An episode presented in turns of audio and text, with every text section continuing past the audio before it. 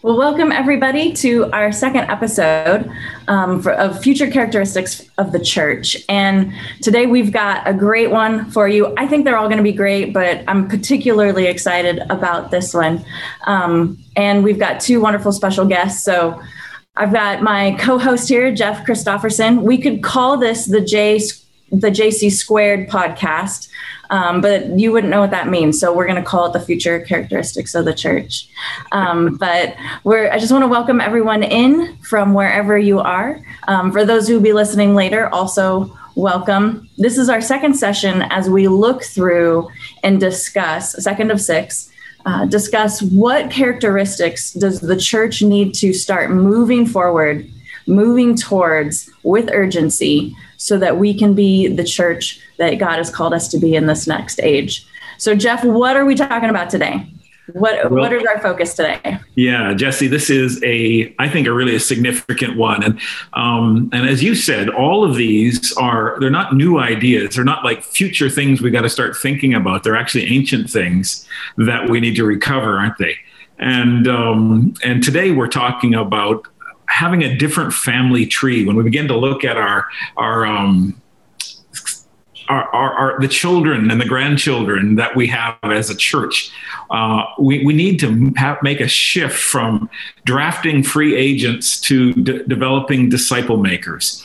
Um, I think ever since the 1980s, I would date it that um, when the church growth movement met the church planting movement, and we came up with a, a entrepreneurial church launching baby. Um, we we've come up with this idea that churches are going to be started by kind of just recruiting this Ubermensch, this five-tool church planter that is entrepreneurial and he's just about everything that you're looking for in the dreamy church growth per, uh, guy. And um, and in in that picture, uh, I think we've come to understand that we're at it. We're we're kind of in the death throes of it.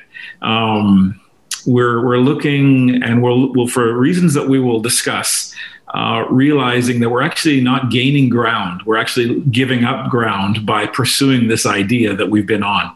And so today we're going to be talking about what is it like for a church to recover its mandate as developing disciple makers as its primary reason to be.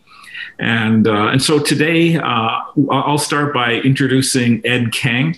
Um, Ed is uh, senior pastor at Grace Point Church out of Berkeley, California, that, that plants churches from that church all over America. And um, and I think in, he's in Boston right now, scoping out some possibilities for church planting. And I got to know Ed. Um, to I was I was asked to speak at a staff meeting that he was having, and I was really expecting a, a group of people around a boardroom table.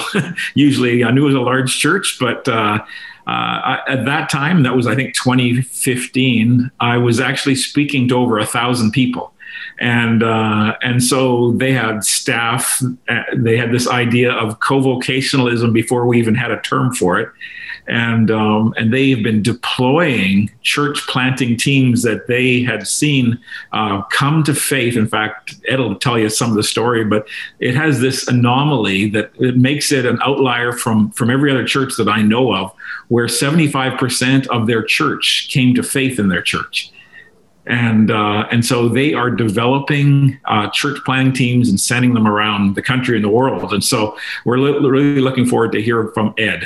And uh, why don't you introduce our other guest, Jesse? Yeah, so it is my honor and privilege to introduce Tammy Dunahoo, who is uh, a vice president in Foursquare denomination, and she is a hero in my life and my world, and one of the reasons that I'm in Foursquare. She's one of the couple people who recruited me into the denomination by just talking about some of these ideas and it made me it made me come alive in a lot of ways. And so tammy um, has been the general supervisor for foursquare denomination um, which is a role above all of the supervisors um, and then now serves as a, a vice president. So um, she's one of the highest positioned women in denominational leadership in the united states and this is a passion of hers. So i'm really looking forward to, to tammy sharing what uh, her experience and then her research, because she's actually doing her dissertation on this, and will bring some insights um, from the last few years as she's been working and finalizing that uh, research there. So, uh, Tammy, thank you so much for being here. I want to just start with you. Um, we're going to define some terms, right?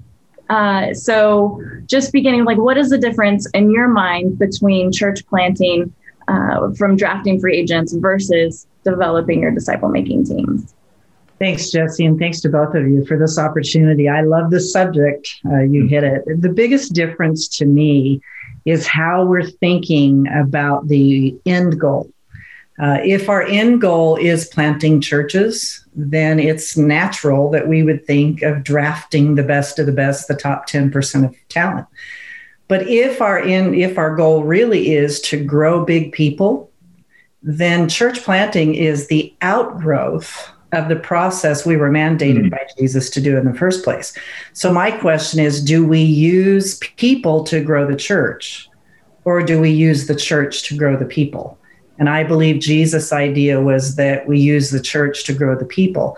And when you grow people and you develop them as leaders in the world, then we trust God to send them, and He likes church planting. So Jesus is really good about sending people to plant churches. But it's the why that we do this that really determines that. You know, that's it's amazing. Yeah, that's uh, that's a great start, uh, Tammy. I, I, if, if, we're starting there, I'm looking forward to the rest of this conversation because, uh, yeah, I've had I don't think I've ever heard it uh, put exactly that way, and that is a great way for us to begin to consider this. Ed, what, what, do you think about it? So, Ed, you're on a you're on a campus model. Uh, you're you're planting on universities and some of the toughest toughest universities in terms of cultural uh, hard ground.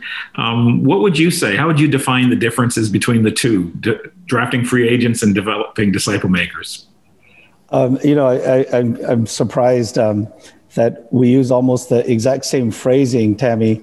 Um, I tell all of our church planters hey, I know, I know you're anxious to grow your church, but don't use your staff to grow your church. Use ministry as a context to grow your people. And I say that over and over again. Um, the difference, I, you know, I don't. It's it's odd because I don't know the other. I've never th- thought of recruiting anybody. All I know is what we've been doing, and it seems to me an odd thing that a church would have to find leaders outside because that means something went wrong. And um, I think that uh, you're supposed to go and witness to the lost, uh, get them saved, uh, lead them through um, discipleship. And as they grow, uh, the next step is to lead out. And, and I, I think the local church is the plan for reaching the lost and uh, completing the Great Commission. And so uh, for me, it, it's never been about um, church planting as an end goal or increasing, um, you know, our our footprint as a as a movement. It's always been about looking at the guys that uh, I've loved since they were 18 and um, like, what are you doing here still? You know, you should be out there. Uh, like, what's the next step? And and even when we get on, uh, we don't plan for a big launch service.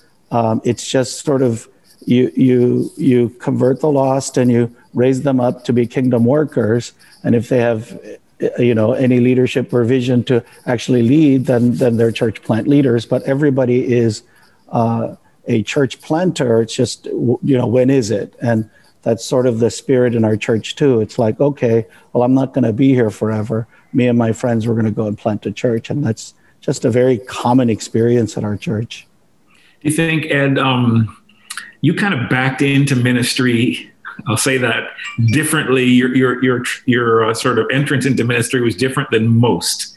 Um, you were an attorney. Um, your wife's an engineer. You um, you were sort of taking a, a pro temp kind of role in a in a traditionally Korean church, and um, and and uh, you didn't sort of come through the youth pastor pastor seminary pipe you uh, you came at this from a, an entirely different way do you think that um, is why you see things differently perhaps than maybe most pastors might um, yeah you know i i i think um, I think the, that has a lot to do with it. The fact that that was my experience, and it was just sort of normal because we're a we were a Korean speaking collegiate church, and I was one of the first ones to start in English speaking, and then that really shifted to Pan Asian, and then now we're you know not Asian. Well, we're still about fifty percent Asian, I think, in terms of the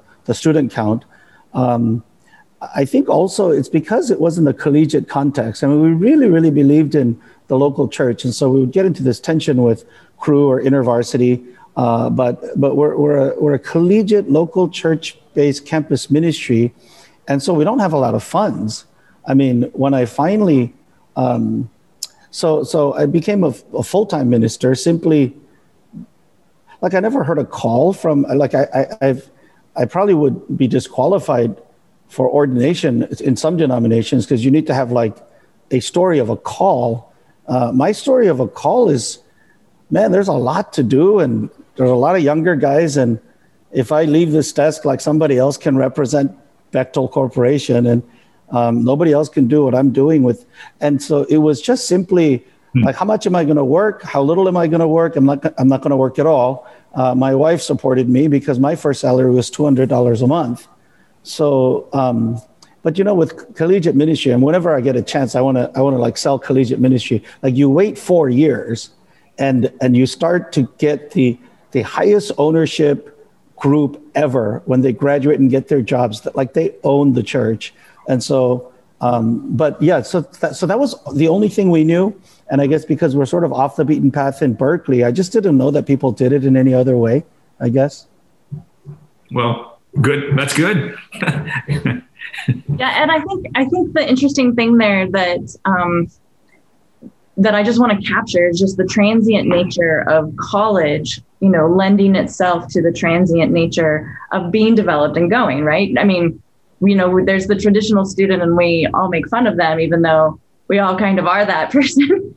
well, you way. know, actually, um, we've experienced the exact opposite our people stay uh, upwards of 90%. And they will turn down PhD uh, offers from better schools, better jobs, um, chemical engineering grads who can't find any jobs uh, uh, in that field in the Bay Area because, you know, liberals don't allow any chemical plants. So um, they'll just do anything to stay. Because one of the things that we discovered was um, in college, you live with very little. Like you can be wealthy or poor, you live in a 12 by 12 dorm room.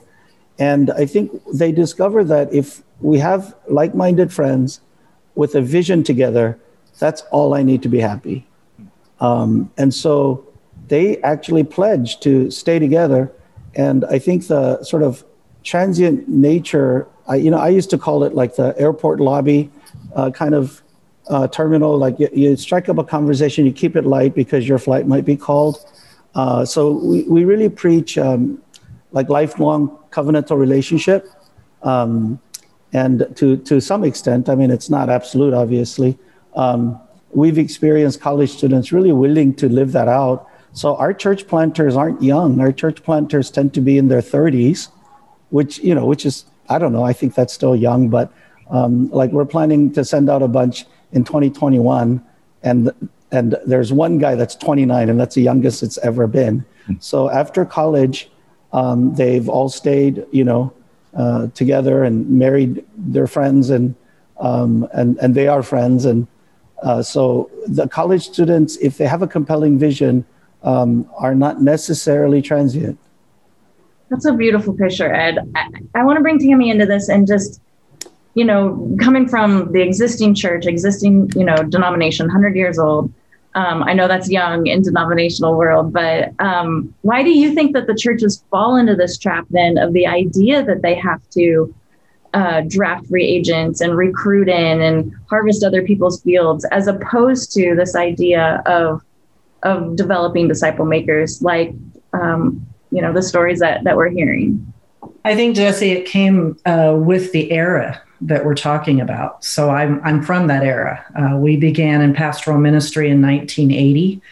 Um, yes, 40 years in pastoral ministry. And that era, of the church growth movement flowing right out of the Jesus movement, uh, was also an era in the United States when success and corporation and leadership, the topic of leadership, really rose.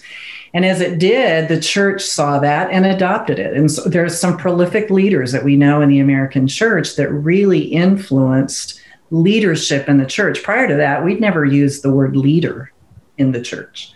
Uh, I'd never heard that. It was only pastor or servant or minister.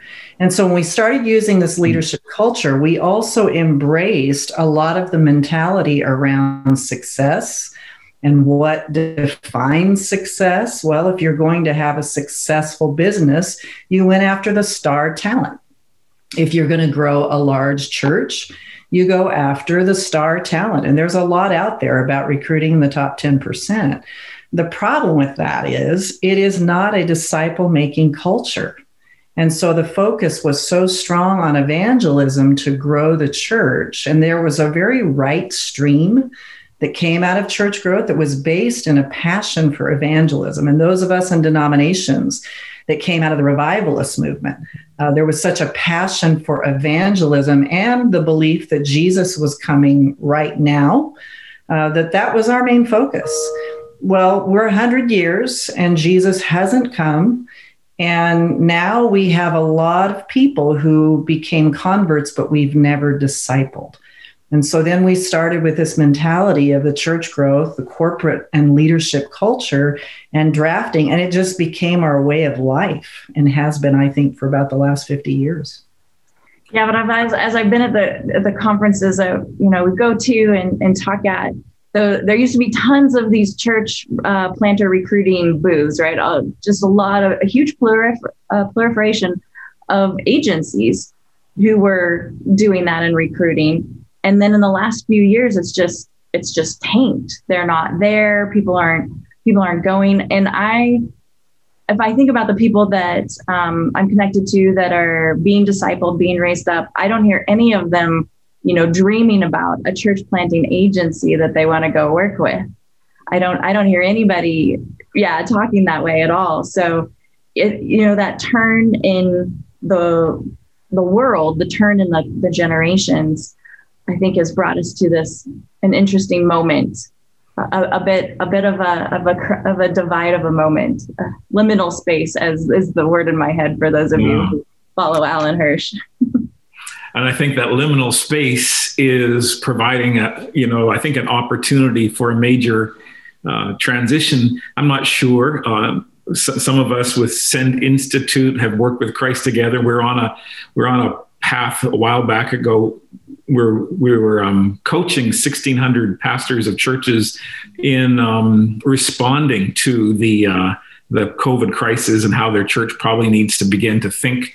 And uh, and in that conversation, it, it, just became clear to me that um, the, that group of, of churches would have been on the more intuitive end, the more um, trying to try to try to do something new, try to figure something out. And even with that group, it seemed like 75% roughly were going to um, work hard at getting back to homeostasis as quickly as they could. You know, just boom, just get back to that memory of what was and uh, and if and I would imagine that sampling would be more like if you did it the, the churches at large across North America, it'd be more like ninety percent of churches are looking to get back to what they used to know how to do, and um, and so let's just talk about the future a little bit, um, because. I, am of the view. I think uh, I think all of you on this call are that that are that this is not the days following the Spanish flu. This is not the days where Christendom was still king.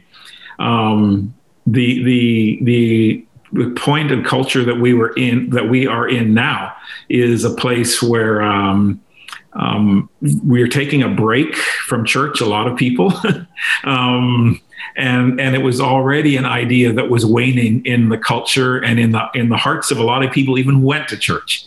And so um, what is going to happen if we don't make a big shift um, in, in, sort of coming into a normalcy? What's going to happen um, if we continue to say, you know, disciple making is not going to be the priority. We're going to continue just to be attractional. We're going to continue to um, look for leaders that can really attract.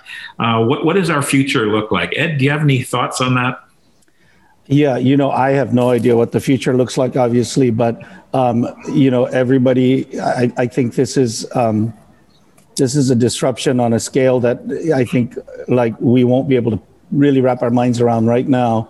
Um, I, I, just want to speak to what I know, which is um, the church growth, attractional evangelism versus discipleship. Those terms. Um, I think um, often evangelism is pitted against um, discipleship, and um, I think I think we kind of understand how that works. But I think what's really the issue is attractional and a certain way of doing church that is considered evangelism, which I think is just a very, very small fraction of evangelism. Um, the idea that church should be um, really driven by a, a single hour uh, on, on, on Sunday from a stage um, and, and someone preaching and speaking who has the charisma to be able to handle something like that uh, really is shooting ourselves in the foot, and it's not biblical and it's actually quite bizarre uh, if you think about it. And um, so for me, um, all of our church planting efforts come out of evangelism, and the ability to do personal evangelism.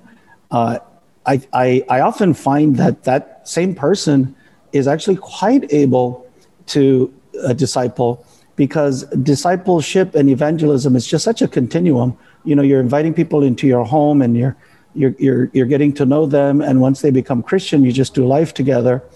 And um, I remember going to seminary, um, and toward the end of seminary, there was a, a class on uh, like how to candidate and resume, and do you include your picture or your family's picture or not? And I was shocked. I, I thought, why would you apply for a job? Is that how it, this works?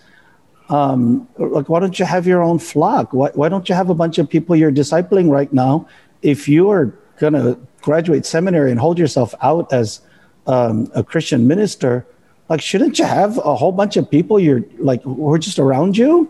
Like you're going to actually write a resume and start applying for a job? And, and that was a shock to me that everybody thought that that was perfectly normal.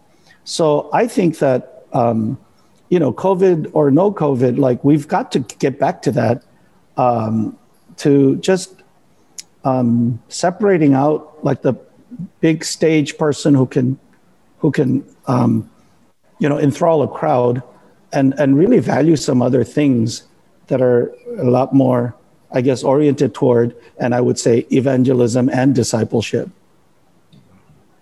Uh, Tammy, can I can I just throw that same question to you because you look at um, um, Ed is looking at a a hearty, faith filled, uh, faith walking church that is doing incredible things. You're looking out across a nation and seeing everything that's going on.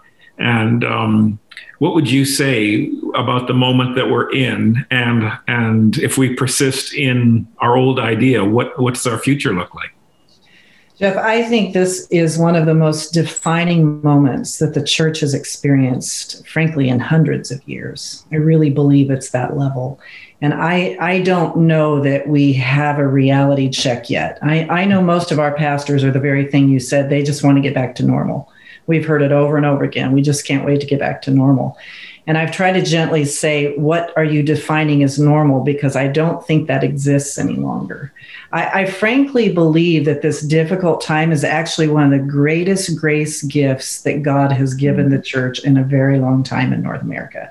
Because I believe He's pulling back the curtains for us to see the reality two things one our view of the church and, and i will just say our mistaken view of the church mm. and secondly the character of our own lives mm. so before i think about making disciples i'm looking inward to say what kind of disciple am i mm. what's coming out of me as a result of this pressure that we're in right now.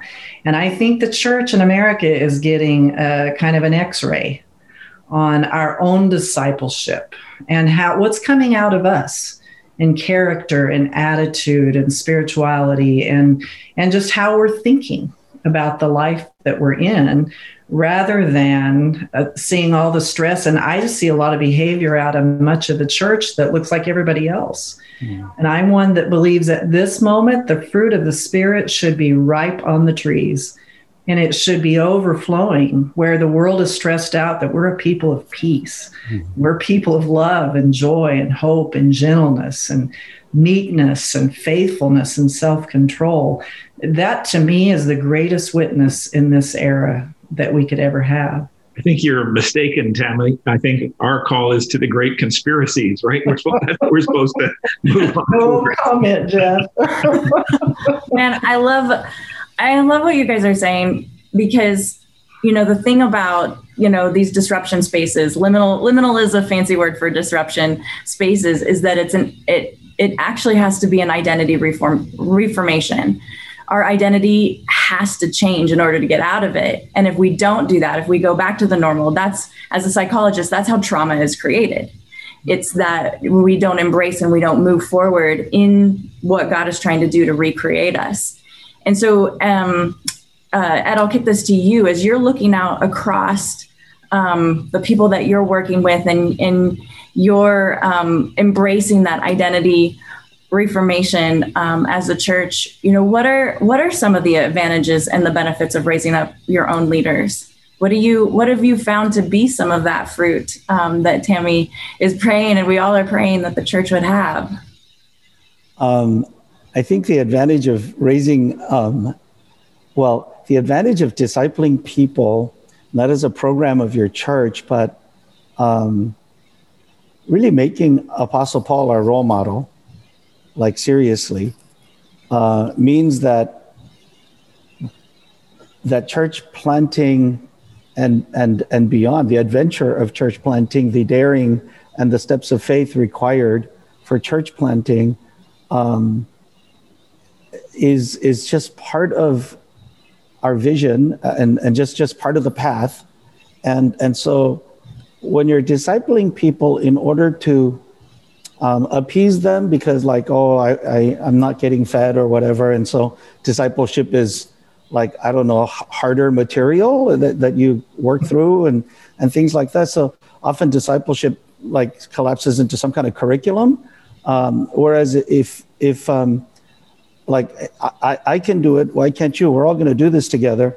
And um, so i mean i think we got to really question the whole idea of calling because we we developed this weird idea that i just don't see in the new testament. I really don't. Um, and um, all the instances like mo- i read a book most of the instances the word calling is, is salvation you know calling out of darkness into light kind of thing. And we have this thing of calling and it it, it gives clergy ordained clergy special like mystique, and then it it really turns uh, lay people into spiritual infants, and we sort of all conspire that that's going to be like normal, and um, hmm. we we just we like because that wasn't my experience. Um, we don't have laity and clergy divide at all, and um, and so okay, so you're a disciple, like you're going to go plant a church, or you're going to be a part of a church planting team because look around like, what else are you going to do with your life? And the other quarrel that I have then is, and I know I'm going to ruffle feathers here, but you know, like at least that makes it exciting, right, Jeff? So I'm going to I'm going to be controversial, not not to not to be a provocateur or anything, but uh, this whole idea of glorifying God with your work, I think, is just we really just.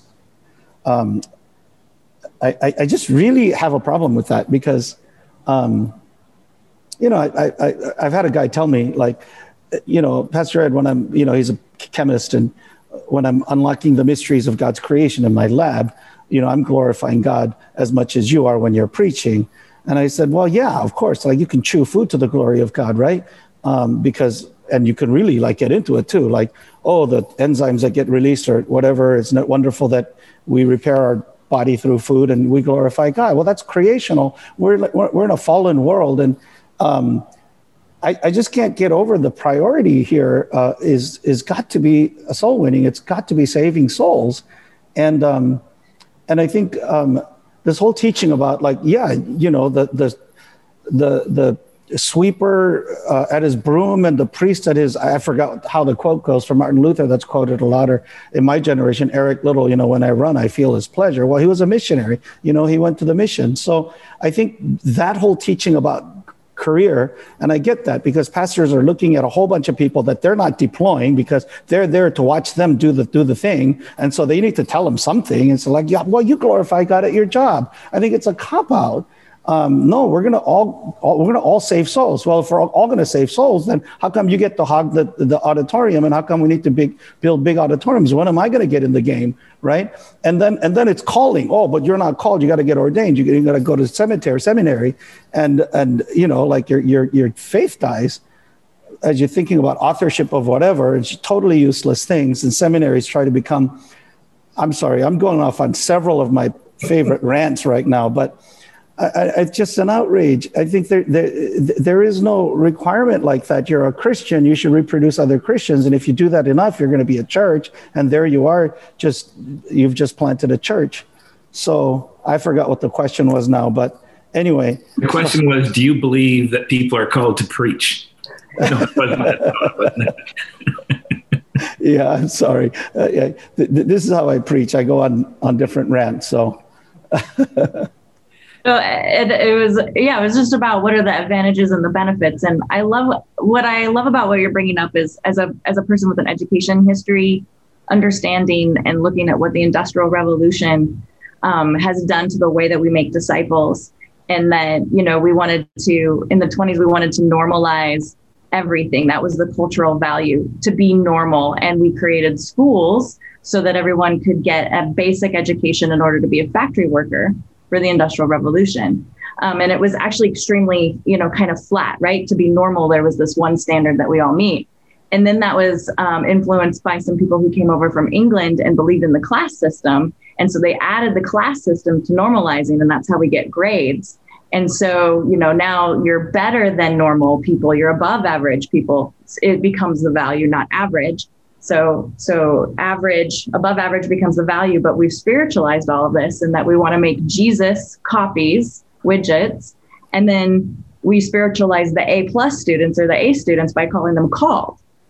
And so this entire idea of how we how we learn and how we educate um, coming out of the industrial revolution completely impacting at a language and philosophical level discipleship now, Tammy, you have a way that you express this that I really want you to share because I think it's brilliant. Um, but you have you have a paradigm and, and a way to think about language in disciple making that will maybe help us um, see how blind we really are.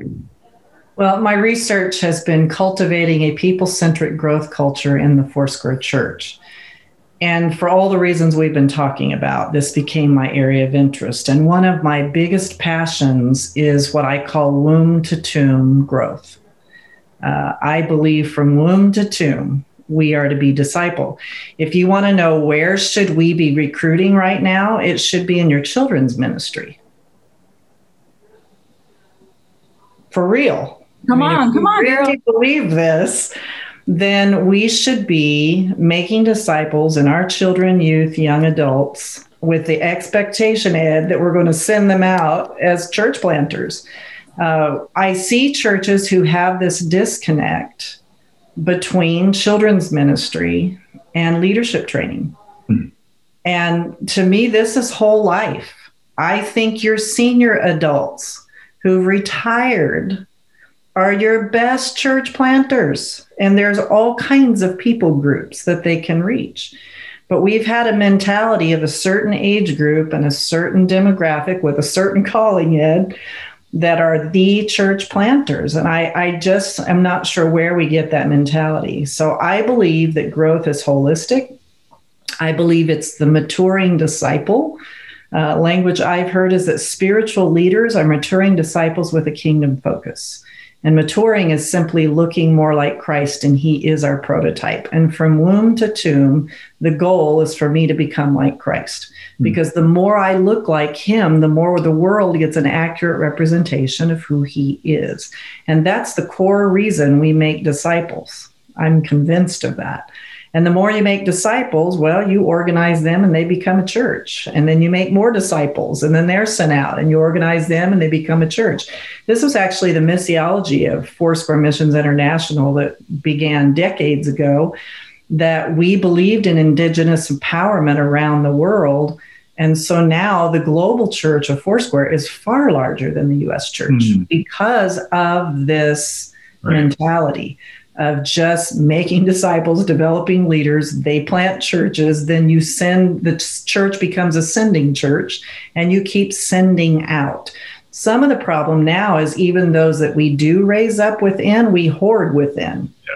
And we just get bigger instead of having that sending mentality. So, Jesse, I don't know if that's what you had in mind, but the womb to tomb disciple making, that is the end in mind Tammy, you know, I grew up um, um, before the influence of the church growth movement really, really inculcated in, in, in the culture of, of the evangelical thinking. Um, the SBC group that I came in with had a, a discipleship process that was about missions and it was and it started with little preschoolers and it was kind of a an age graded thing that you just sort of grew up and it became part of everything and, until high school even. And that soon became you know uh, such an uncool idea when when we're looking for the other rock star right? So it became a whole but you're right. I mean i think we're now reaping the fruit uh, that, that that denomination sbc grew like crazy um, through a a very organic style of church planting where um, where they'd have a missions team. They'd look at a community, say, "How do we get a church in this community?" You know, and they began to go and they'd bring their people over there, hold a Bible study. You know, traditional kind of ways of church planting, and um, start to reach some people, and then end up being a church there. Uh, that that that whole idea has long gone. As with the idea that you you shared of looking at the, the children in the church as potential for um, for the movement that, that God's going to do. One of the things that, that bugs me a little bit is for those of us, and I think all of us here um, are interested in this conversation because we've done our best to try to live this thing. And um, and when I hear somebody say to me, um, "When you give God your best, uh, God always gives you better back," to me, all all that tells me is that person's never done it before you know? and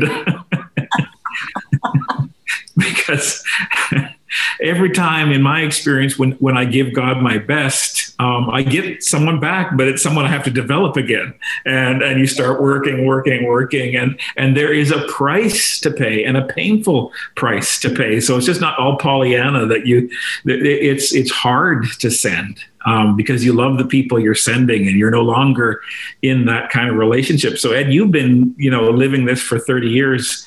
Um, you just before we were, you know, on today, you were telling even a very personal example of that. How, what is the price you pay that's not romantic? That uh, is part of uh, uh, uh disciple making and sending culture? Um, well, I, I think um, the the sadness. I, I, I, we you know we say like man if if you don't cry when you're when when you think about leaving then you're not ready to leave yet. Um, and um, yeah, I mean our farewells are like uh, you know so there's that. I think um, Southwest Airlines and technology has eased the pain of that a lot for sure. Mm-hmm. But um, and then um, and then just a just a difficulty of recovering. Um, after people leave because um, we we really don't want to say, "Oh, but you're needed here, so you can't go."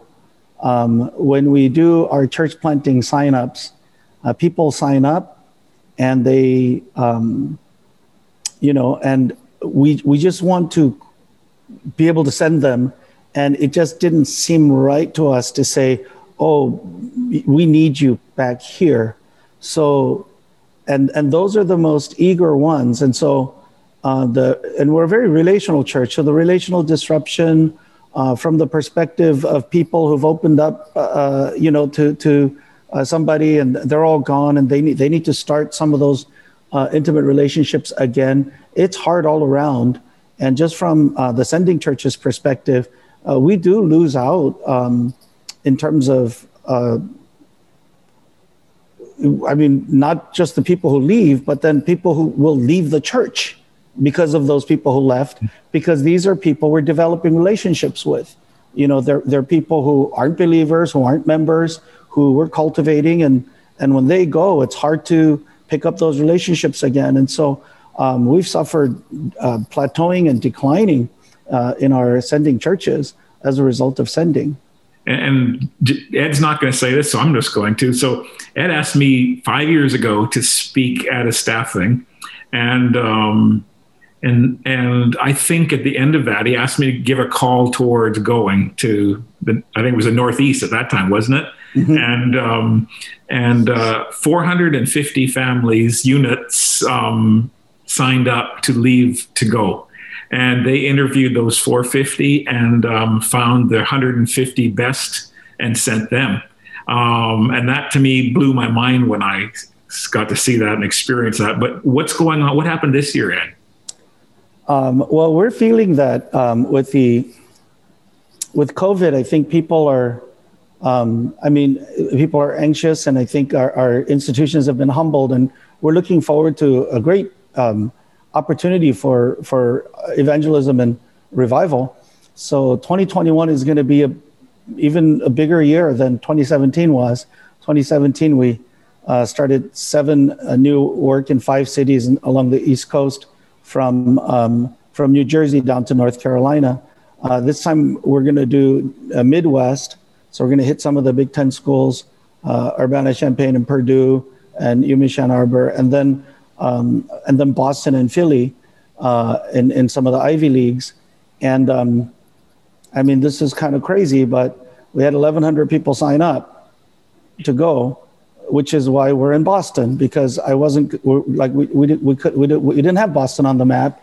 Uh, it's just, you know, a little too far. And, and uh, we, we were, we've been working hard since November trying to configure the teams and, and get them placed and um, I think we're going to be able to send out realistically something like 350 to 400 people um, to um, Madison, UMich Ann Arbor, UIUC, Purdue, and then um, Philly and Boston. Boston's great because there's so many schools here. So.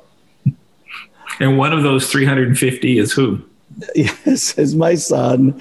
Uh, and I don't care about my son. He should go. But my grandson, Malachi, oh my gosh, he's just the love of my life. And man, I was not prepared for how much. Right. So I said, man, I broke a lot of grandparents' hearts in, in when we sent out teams. So, uh, you know, we deserve it. So I'm, I'm ready for it. I'm not going to feel sorry for myself. But yeah, so my, yeah. my son's been on deck to go out and then he got interrupted because of COVID. So he's going to be probably a Brown. Um, we're thinking. Awesome. Yeah. You know, I think one one of the things that you're that you're talking about um, is this this idea of being sent out in community, from community and into community. And I, if I'm thinking about organizations, you know, church planting, um, just training centers, the the recruiting free agents.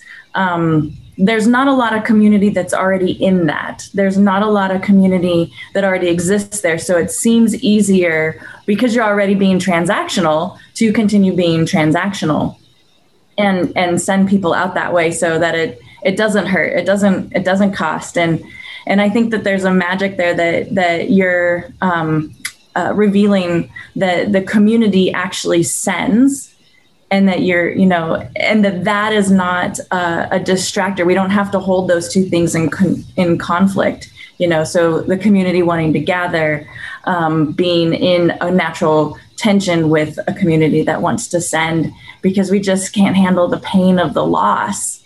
And i know many pastors that it's extremely hurtful when somebody moves um, let alone that they you know they raise someone up and send them out. And so um, I think that idea of parenting and children is just huge for what we need to think about. As, as Tammy says, that we need to take our industrial and our mechanistic, mechanistic language out of the way that we think about this mm-hmm. and make it more of a family based, organic, you know, natural growth system um, language. So, this idea of raising up sons and daughters and sending them out, um, and knowing that just like when your children move away and take your grandchildren, that yes, that's going to happen. And yes, that's how it's supposed to be. And yes, it hurts because we love, and it should hurt because we did love.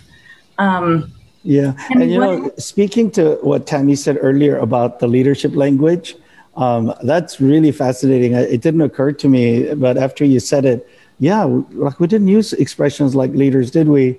But um, I, um, I say, I say this a lot to the to the shock of other people. But our leaders don't have leadership qualities. Um, so, what what they have is they're they're a family, and so when they when we send out teams, they go out with people that they've already loved and discipled, and so. Um, so you know whether they manage to grow or not uh, I just know they're going to be happy. If they're together, they're going to be happy. And if they're happy loving the Lord and loving each other, that's got to be attractive to people. And, and that's our main thing. You know, we don't pick and choose between giftings and, oh, we need a good musician and we need somebody who's very operational. Um, we just think that it's it's better. It's like Elrond says in Lord of the Rings in the Council of Elrond. You oh, know, I thought you were going to do L. Ron Hubbard. I'm sorry. I'm glad you uh, glad you clarified there. Elrond half half Elven. Okay. You, you, have to read Lord of the Rings. Uh, he says in in in matters such as these, we should trust to friendship. You know, because other people want to send some awesome elf lords and things like that. And, and Elrond says, no, let's let's send these silly guys who love each other like Merry and Pippin. And um, yeah, that's sort of our heart. As long as they love each other and and they're a family together, then we can send them anywhere. Uh, they'll be fine. And in fact, I think that's what the world hungers for mm. to see genuine community. And opposing that is, you know, we've we've spent a lot of time on the leadership idea, and we've we've created um, and developed leaders outside of a community that can work on the character of that leader. So they're above the above the community with nobody working on their character, mm-hmm. and the uh, the fallout that we're all we all get to reap because of that is devastating, isn't it? Absolutely. Yeah. That's a real passion for me, Jeff, because I I believe that no one grows outside of relationship, and so an isolated leader is that's just it's a disaster in the making. Uh, because none of us grow outside of relationship. We need that. I, I use a, a three prong approach that we have to have a growth mindset that increases new knowledge because that's what keeps us learning new things and grow. You can't grow without new mindsets. Hmm. Uh, but the key to that is intentional relationships. If you don't have people that you're processing that information with, then it's just theory. And we all met a lot of theorists and a lot of church planners that are theorists but they don't have the relationship that iron sharpens iron that really processes that. And then you put that into practical experience where you have to prove what your theory is and how it works, and you reflect that back with community. To me, that's church planting is just beautifully wrapped up in a community that can do that together because that's really mm-hmm. what it's all about my husband and I were of those that sent out, you know, we were sent out with some money and a warm hug moved halfway across the country with two kids and a dog to plant a church. And it was so very difficult and experience that. But once we built that community, then began to send out of that and went to plant another one. It's the joy when you do it with a group of people. It's an adventure, and you already have those deep relationships that carry each other. And honestly, I don't think we're doing our free agents any favors by mm-hmm. recruiting them and sending them with that mentality. I don't think it's healthy for them nor their families. Uh, I don't think it's healthy for a community that we send them into. What Ed's talking about, this model, this is so, so right on because it is that New Testament multiplication that we see in relationship in the body of Christ. And Ed, I love the fact that you talk about calling because uh, I I've studied and discovered there's three callings. I'm called to be His child. I'm called to be His servant, and I'm called to suffer with Him. That's what the Scripture says. Everything else, I'm on assignment as the member of body of Christ, and the way that I've been designed to fulfill my part, a necessary part, just like all of us are, in the body of Christ. And Jesus is the leader and Lord of the church. The rest of us are in his body, all connected together to show the world what he looks like. So I love your mentality about that. So we have a question from the audience that I want to kick to you guys. Um, do you have a favorite uh, simple reproducible disciple making strategy that, that either you use or recommend? I mean i think about neil cole's seven signs of john um, and then life discovery groups and things like that. Do you i just want to kick this to both of you. Do you have anything um, that people who are listening and are like okay womb to tomb here we go. What am i supposed to do? Do you have any recommendations Tammy, I'll have you go first and then Ed. Okay. Well, I gave you my three prong approach, uh, Jesse, which you know it well. And, and I do believe you have to look within your organization for how you embed those practices in there. Uh, and then the basics for me is it's just like a family. It's based on the age of the child and what they can cognitively and emotionally deal with. Uh, I think you have to have a unique approach, just like Jesus did. And that three prong approach, actually, I took from him. So he's constantly teaching. We see it everywhere. And he's debriefing with his disciples. Then we see he walks with them. He actually lives with them for three and a half years. So they do life together. And then he either sends them or he takes them on ministry assignment and they debrief about it. Uh, we see this model over and over again. And yet, if you look at the uniqueness of each disciple that he called around him, they're so varied. Mm-hmm. And he dealt with each of them according to who they were and their station in life. And I personally, I don't like a cookie cutter approach to discipleship because I think everybody's at a different stage.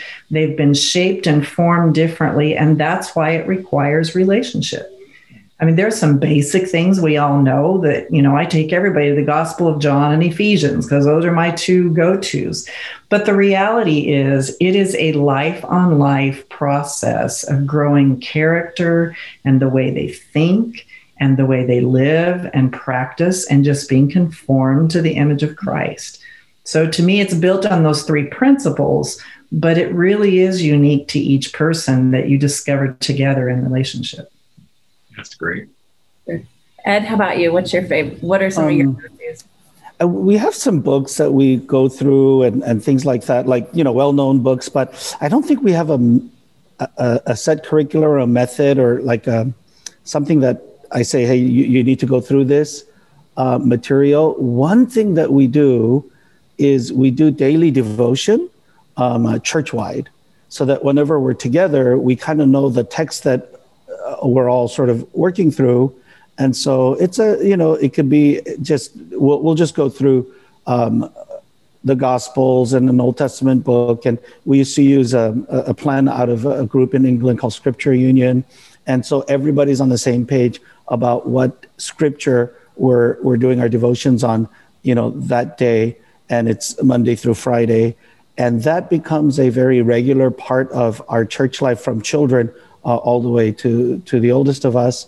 So that's one thing we do. The other thing is just um, very open home and open life. I think that is the uh, greatest context in which you can um, receive accountability as a leader, as well as uh, just um, the, the intangible values and character, uh, scriptural values and character that you embody in your context and and that describe that just for a few minutes because it's our minute just describe what open home is because it, it's revolutionary and it it seems so much like like yeah, what you see in Acts. Again, it's just it's it's kind of crazy to describe it now, but it started during college. In college, people's notions of personal space and personal property is kind of fluid and um, you know if somebody hates their roommate you know they're crashing at your apartment for the entire semester or something like that. And so it sort of grew out of that. Um, we we have open homes uh, so we have a, a lockbox, or nowadays it's you know those combos, and people let themselves in.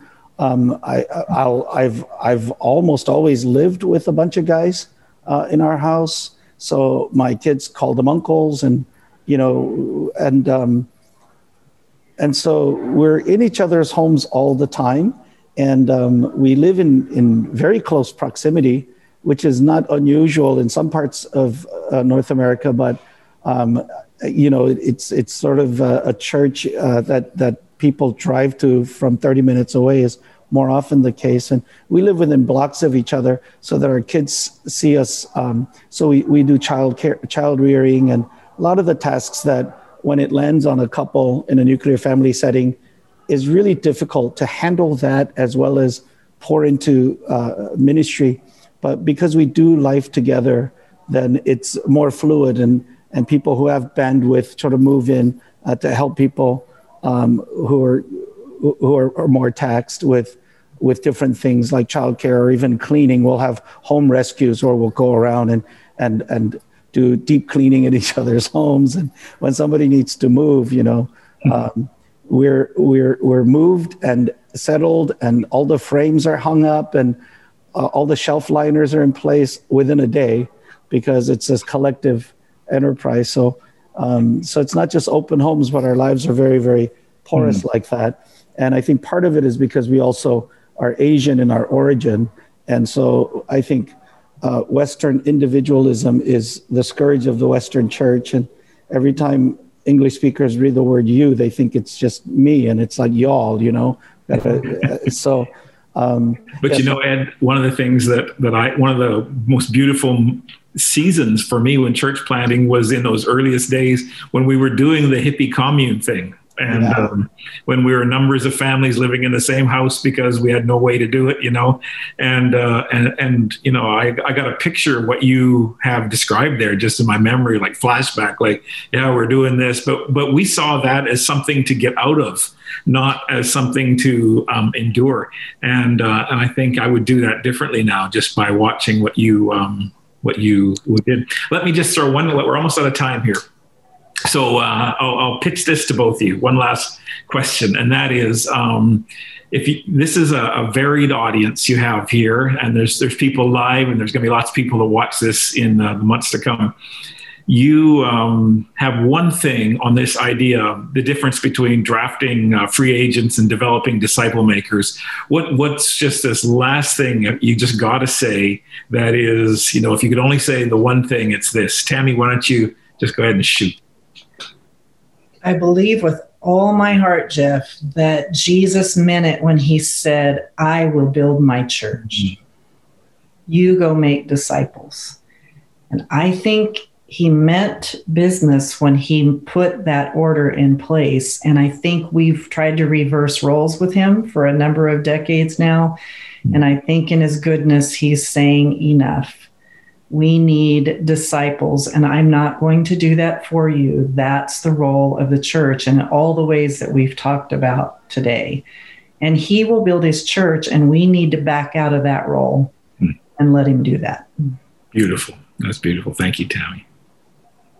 Ed? Oh, man. Um, gosh, I.